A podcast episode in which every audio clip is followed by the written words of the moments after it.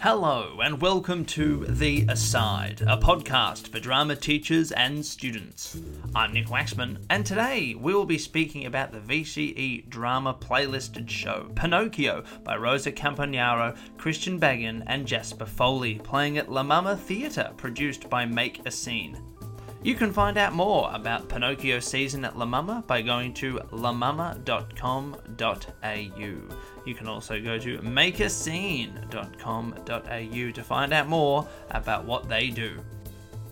Please note, this episode was not recorded in the studio, so the audio quality is not as high as it usually is. Without further ado, I bring you Jasper Foley and Rosa Campagnaro discussing Pinocchio.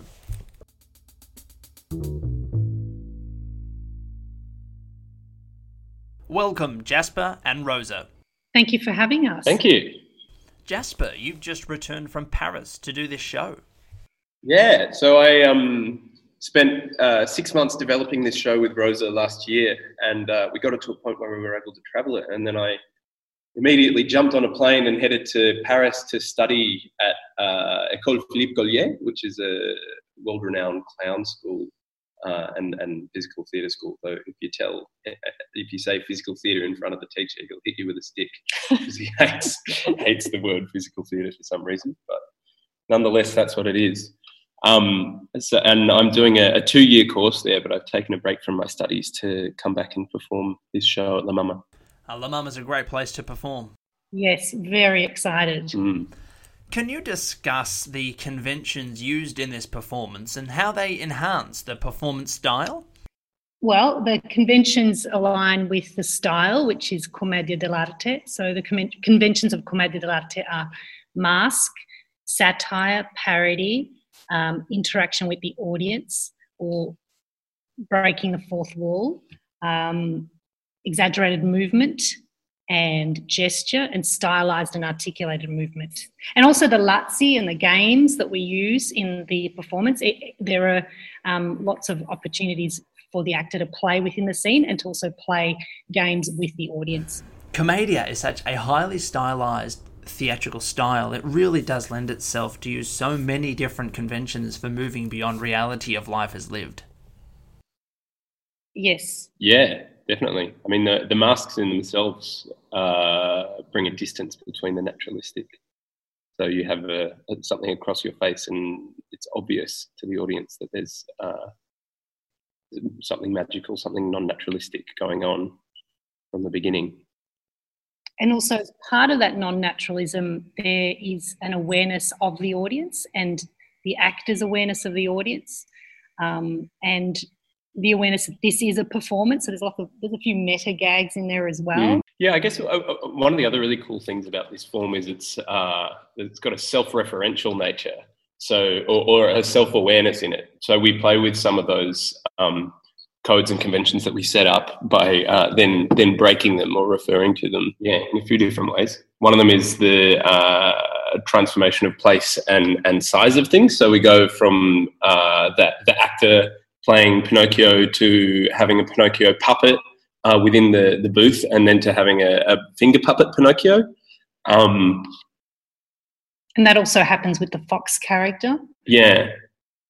Yeah. And then playing uh, between those uh, different sizes, having having characters of different size interact with each other. And what's interesting is when you actually swap between those two characters, um, the masked Pinocchio has a slightly different voice, but the smaller puppet Pinocchio has a more high pitched voice, kind of to match mm. the size of the character. How many actors are there in the piece, and how many characters do they play? Uh, one actor makes up the piece, uh, and that would be me. And I think I'm playing uh, five characters. Maybe it might be seven. I think I play five, and then uh, the audience gets to join in a bit with a couple of other characters. The audience plays a character. Tell yeah, yeah. So I was getting a bit tired, and so we thought we'd fob it off to the audience. um, but that also establishes a really good um, actor-audience relationship. Um, it means we have direct play, and it also uh, injects an element of improvisation because you can never predict what the audience is going to do. And so there's this exciting point whenever I refer to the audience where no one knows what's going to happen. and that's a big part of the fun for me. Can you talk a little bit about how you transform character? Do you do it live on stage, backstage, in the booth? Yeah, there are a few different ways that um, we that I transform character. Uh, there are several um, character costumes set on stage at the beginning, and um, for for the masked characters, often I'll, I'll transform in front of the audience, and um, uh, there are there are a few conventions I use to to make that happen. Uh, but then there are also transformations within the puppet booth, and uh, that's where a lot of those um, uh, scale differences occur as well. So if I enter the puppet, um, as, uh, sorry, enter the puppet booth as Pinocchio, um, often the Pinocchio puppet will appear after that. Um, or, or I might appear, uh, go in as Pinocchio and then appear as Phineas Fox interacting with the, pu- with the puppet. Can you talk a little bit about how you use your expressive skills to create or play two different characters? Yeah, well, because I'm playing all of the characters, I've had to employ uh, really different physicality for each one and different voices. Um, yeah, totally different movement styles. So physicality is probably a good place to start. Um, with with Pinocchio, we developed the physicality of the character I play from the puppet that we used um, and uh, the puppet has uh, fairly fairly stiff joints. It's um, uh, moves at the elbows and the shoulders, and then the knees and the hips, and it's got a bit of a bobbly head.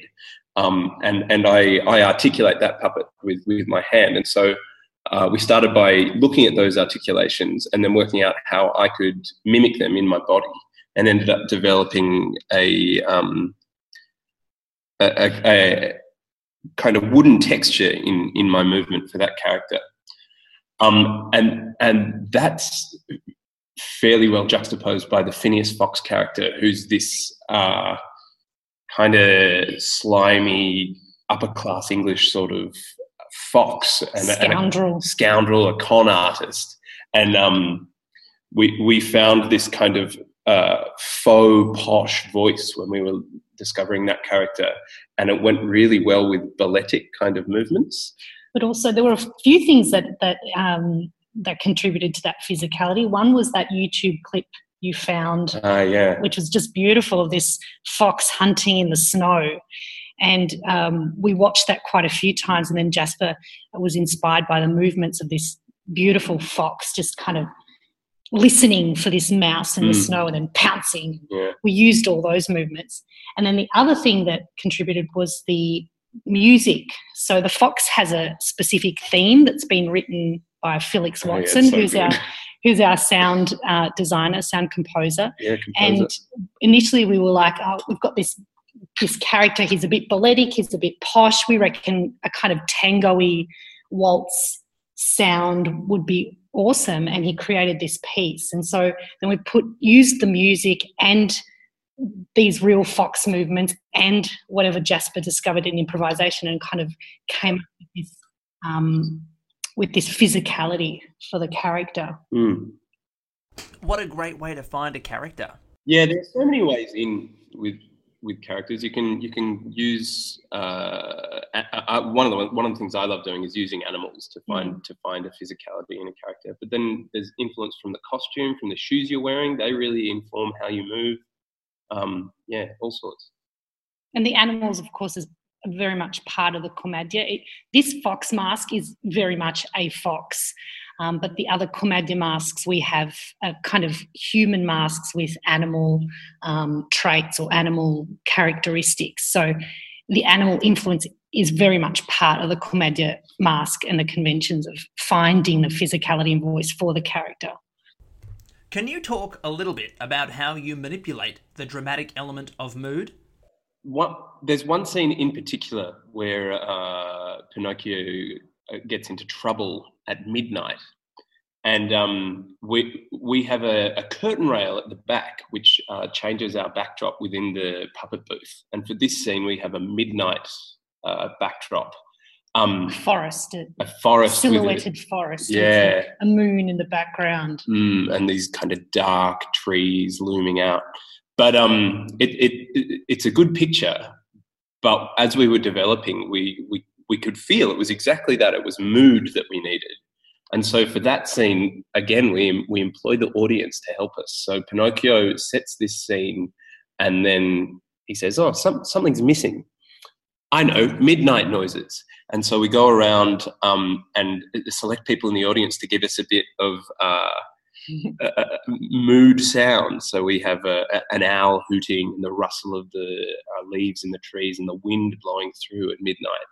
Uh, and, it, and it creates kind of a, yeah, and wolves. Yeah, yeah, creates quite a, a, a, spooky atmosphere, a spooky mood. But it's also infused with humor, of course, because it's so hmm. ridiculous having all these people making these noises.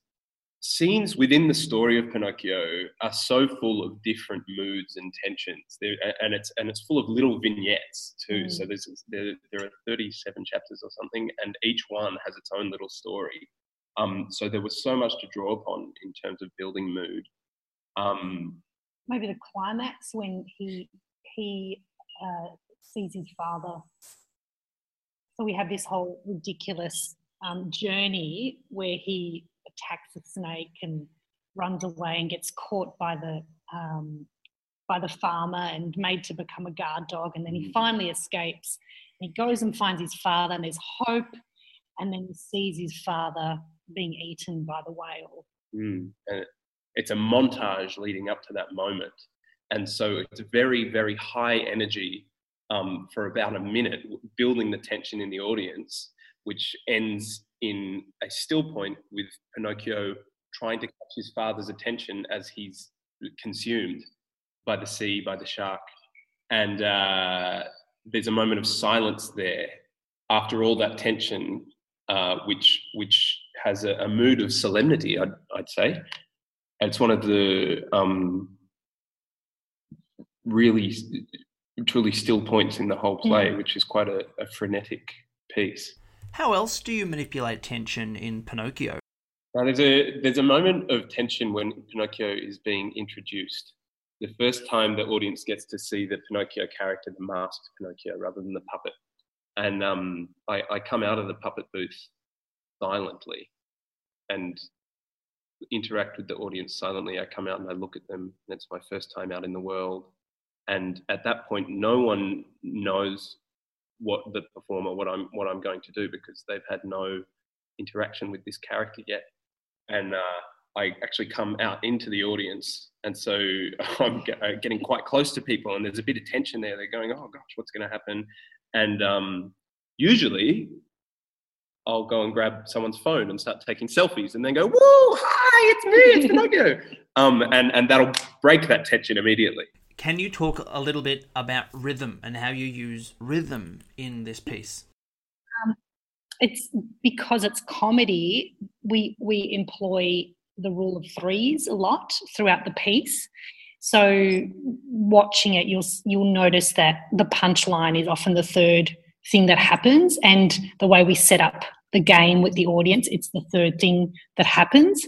Um, for example there's a scene with candlewick and it's the moment where um, pinocchio is going to be a good boy and going to do the right thing and suddenly candlewick comes along and says yeah but come to toyland. And he's got this um, and he's, he's really conflicted. And so he set up this game with the audience that every time pinocchio turns around um, Candlewick has to say, yeah, but come to Toyland. And Pinocchio's like, what do you say? Oh. Uh, uh, oh no, I can't come to Toyland. I'd love to, but I've got to go. I've got to go away. I'm really sorry, Candlewick. Yeah, but come to Toyland. No, no, I really want to. You, you, oh, come on, Candlewick. I want to. You know I do. You're my best friend, but I, I gotta go. I gotta go to school. Gotta be a good boy. Sorry. Yeah, but come to Toyland. Oh, Candlewick, I would love to come to Toyland, but I just can't do it. All right, I come to Toyland. So it's kind of an example of how we set the audience up as another character to play the game, but also um, the the timing for for a gag. You've already spoken a little bit about climax. Uh, is there any more you'd like to add? Yeah, so the, there's that good one of the um, the the montage, the high energy leading up to the the poignant moment where he loses his father. Uh, there's another one, another one towards the end. Uh, wouldn't want to spoil anything, but given that the story's 130 years old or so, I think people know that Pinocchio turns from a puppet into a person at the end. Uh, and there's kind of an expectation from the beginning of the story that that's where it's headed. So we do have a moment, uh, a climax in the story, where after all of his trials and tribulations, the um, the combination of everything he's gone through leads to his being able to turn into a a real boy or a real person. Um, and and that that recalls a lot of the things that has happened through the play. So we bring back the the audience's midnight noises that we were talking about before and uh, we bring back the, the blue fairy who's been involved from early on in the show and uh, everyone works together to to resolve yeah resolve yeah. yes because he he transforms in front of the audience mm. yeah I use, I use physicality and we use that that tension and the mood again so we, we build the, the energy in the room and the mood uh, through involving everyone that's been involved already uh, and and uh, I, I, start moving in a very particular way. And as that happens, there's a transformation with the mask. The, ma- the Pinocchio mask uh, comes off, and um, spoiler alert. Yeah, spoiler alert. And then he's a real person. Yeah. How is conflict manifested theatrically throughout the piece? there's there's a conflict uh, early on between the Pinocchio puppet and Mangiafuoco, the owner of the theatre, which Pinocchio crashes, um, and that that moves beyond, beyond, reality in that I'm playing uh, Mangiafuoco, the the theatre owner, and I'm interacting with the the puppet, who I'm also controlling. Uh, so the Pinocchio character is, is a wooden puppet at this point within the booth the puppet master is literally controlling the puppet. Yeah. It's very meta, meta. and symbolic. Oh, wow. Can you talk a little bit about how inner conflict manifests itself theatrically or physically on the stage? Yeah, it does. Well, Pinocchio is so so conflicted. He's um one of the, one of the main things that's going on within him is uh, conflict of uh, I, should, I should do the right thing, but I want to do the fun thing. Um, and so often he'll he'll be on his way to school and then he'll get distracted and do something else. He'll uh, know that he's supposed to go home to his father, but he'll see that there's something entertaining to do, and uh, that that manifests physically in the play where my character is torn physically in two directions. Uh, so his feet will be going one way and his head will go another way. That sort of thing. And then there's the use of music to to to distract you yeah. So at the end, so that happens a number of times, and he says, "That's it. Nothing will stop me." and then the music starts, mm. and he changes course, and that happens a few times. Can you talk about how sound is used to enhance dramatic meaning? Yeah. So. Uh, we've we've employed sound in a, a, number of ways. We have a composer, Felix Watson, who uh, wrote music for the, the whole piece and it's used to underline the mood in certain scenes to build tension in other scenes uh, one example of that is when we're introducing the fox character and we get this very ominous opening um, music uh, which which builds and builds until it kind of crescendos into a, a, a tango where the where the fox the villain appears um, the music, um, so we have a bit of a false ending where Pinocchio's hung from a tree. And actually, originally, Collodi wanted to end the play, sorry, the, the story there, but then there were protests from the audience, so he continued writing it. Um, but originally, the, the, the story ended with Pinocchio being hung and dying. it was quite brutal. Yeah. And so we have um, this Pinocchio theme that goes all the way through the piece, but at that point, it's a more um, ominous, mournful, more mournful, yeah, version of that theme. Can you talk a little bit about how space is used dramatically throughout the piece? Hmm. So Eloise Kent has designed this beautiful set uh, and, and, it's meant to reflect the kind of travelling show of a bygone era. And as part of that, we've got two prop stations at the front, which um, it's quite symmetrical, isn't it, in terms of space, mm. and um, and it just gives that that impression of this, you know, small pop up theatre uh, in the middle of a town square, if you like. And so that's the way we've we've staged it is to kind of give that yeah give impression. pride of place to that as well. That that impression of the bygone era, era and and that that booth draws the attention straight away. And uh, really, in the play, we've got two main spaces set out within the booth, and then everything that goes on outside of it.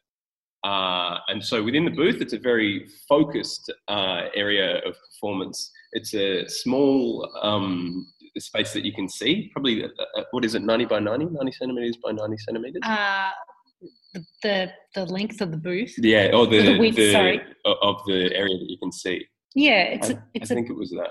Yeah. But um, outside of that, we've got the whole theatre space to play with.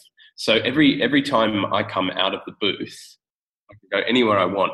We've got two um, stations either side of the booth where I have props and costume, and so a lot of uh, my I, I, return to those spaces uh, a lot, and then from there I'm able to approach the audience uh, and and use the whole space as much as I can and balance the space as best I can as well. Which in itself is an example of using space to move beyond reality because we're getting we the the actor is changing in front of the audience. There's no this you know we know this is theatre we know this is a performance mm. um, it's not like he's changing backstage and making it look like there's several actors playing the one um, mm. um well, one uh, very specific example of using space um, comes in that montage where Pinocchio has an interaction with the pigeon, which he ends up riding. Uh, and I, I play both those characters at that point and, and switch positions each time I switch characters. So I go from one side of the stage to uh, one side of the stage playing Pinocchio to the other side playing the pigeon. And then they come together in the middle when Pinocchio starts to ride the pigeon. Can you talk about how the set, the costume, the lighting, or other production roles are used symbolically? Well, in terms of lighting designer um, design, we have a woman called Adelaide Hanby, and she's she's designing the lights uh, for the La Mama season. Um, we've also been touring this show to schools, so the lighting we have is very simple. We've got a couple of lights inside the booth to kind of make the masks pop and to light the backdrops. Um, and in terms of lighting, I've discussed with Adelaide that because we want to reflect that travelling show, vintage travelling show feel, um, we're probably looking at uh, a bit of a straw wash throughout the piece, and with a couple of specials on the on the um, stations. But it's more about um, the actor as opposed to fancy lighting changes it's a very interactive set uh, um, to go with a very interactive show. And so there are magical moments where uh, things hidden within the set, which are not uh, visible uh, unless you really know where to look, suddenly appear. And uh, in that scene where Pinocchio crashes a theatre show and is, uh, has a conflict with Mangiafuoco, the the set itself opens up at the top and reveals uh, the sign for the puppet theatre, which is ringed in fairy lights, uh, and that's symbolic of the the street lights that you see on billboards. Yeah, on billboards. Yeah. yeah. And how about costume? Yeah, there's an underlying costume which is the narrator narrator's costume. I mean, literally underlying. It's the one that I keep on uh, the whole time, and uh, we designed that costume with the traveling traveling storyteller in mind. So that storyteller is there underneath the whole time, telling the story through the characters that he is portraying. For teachers and students trying to find out more about Make a Scene or Pinocchio, where can they go? Uh, makeascene.com.au. We have a whole page dedicated to Pinocchio with a trailer of the show and um, the, a lot of the music that we were talking about. Mm. That's on that page as well, so people can go and have a listen. Um, there's also our published, Currency Press published version of the play, and that's worth reading before coming to see the show. Yeah, definitely. And it's also uh, an interesting resource in that you can see where we were in the development uh, at publishing and where the play will be as we develop uh, through the season. Exactly. That's a good point because um, because of the nature of Commedia, is and the way we developed this show Yeah. was through play to begin with. So poor Jasper, we got him up one day, it was a, like a 40 degree day, our first rehearsal, and we said, Tell us the story of Pinocchio. And you went for about three and a half hours Yeah, it was a three hour improv. three hour improv and um, christian the director and i were madly taking notes and go oh that bit was really nice and that line was funny and that's how it was developed to begin with which is which is how commedia is developed through improvisation and play. So we have a, a script, and it's kind of a working script because we're revisiting it now. We start rehearsals again today, and we're looking at more games and other ways to to play those scenes. Mm. So it will be interesting for people to read the play and then see how it's evolved because it was published five months ago, I Mm. think. Yeah.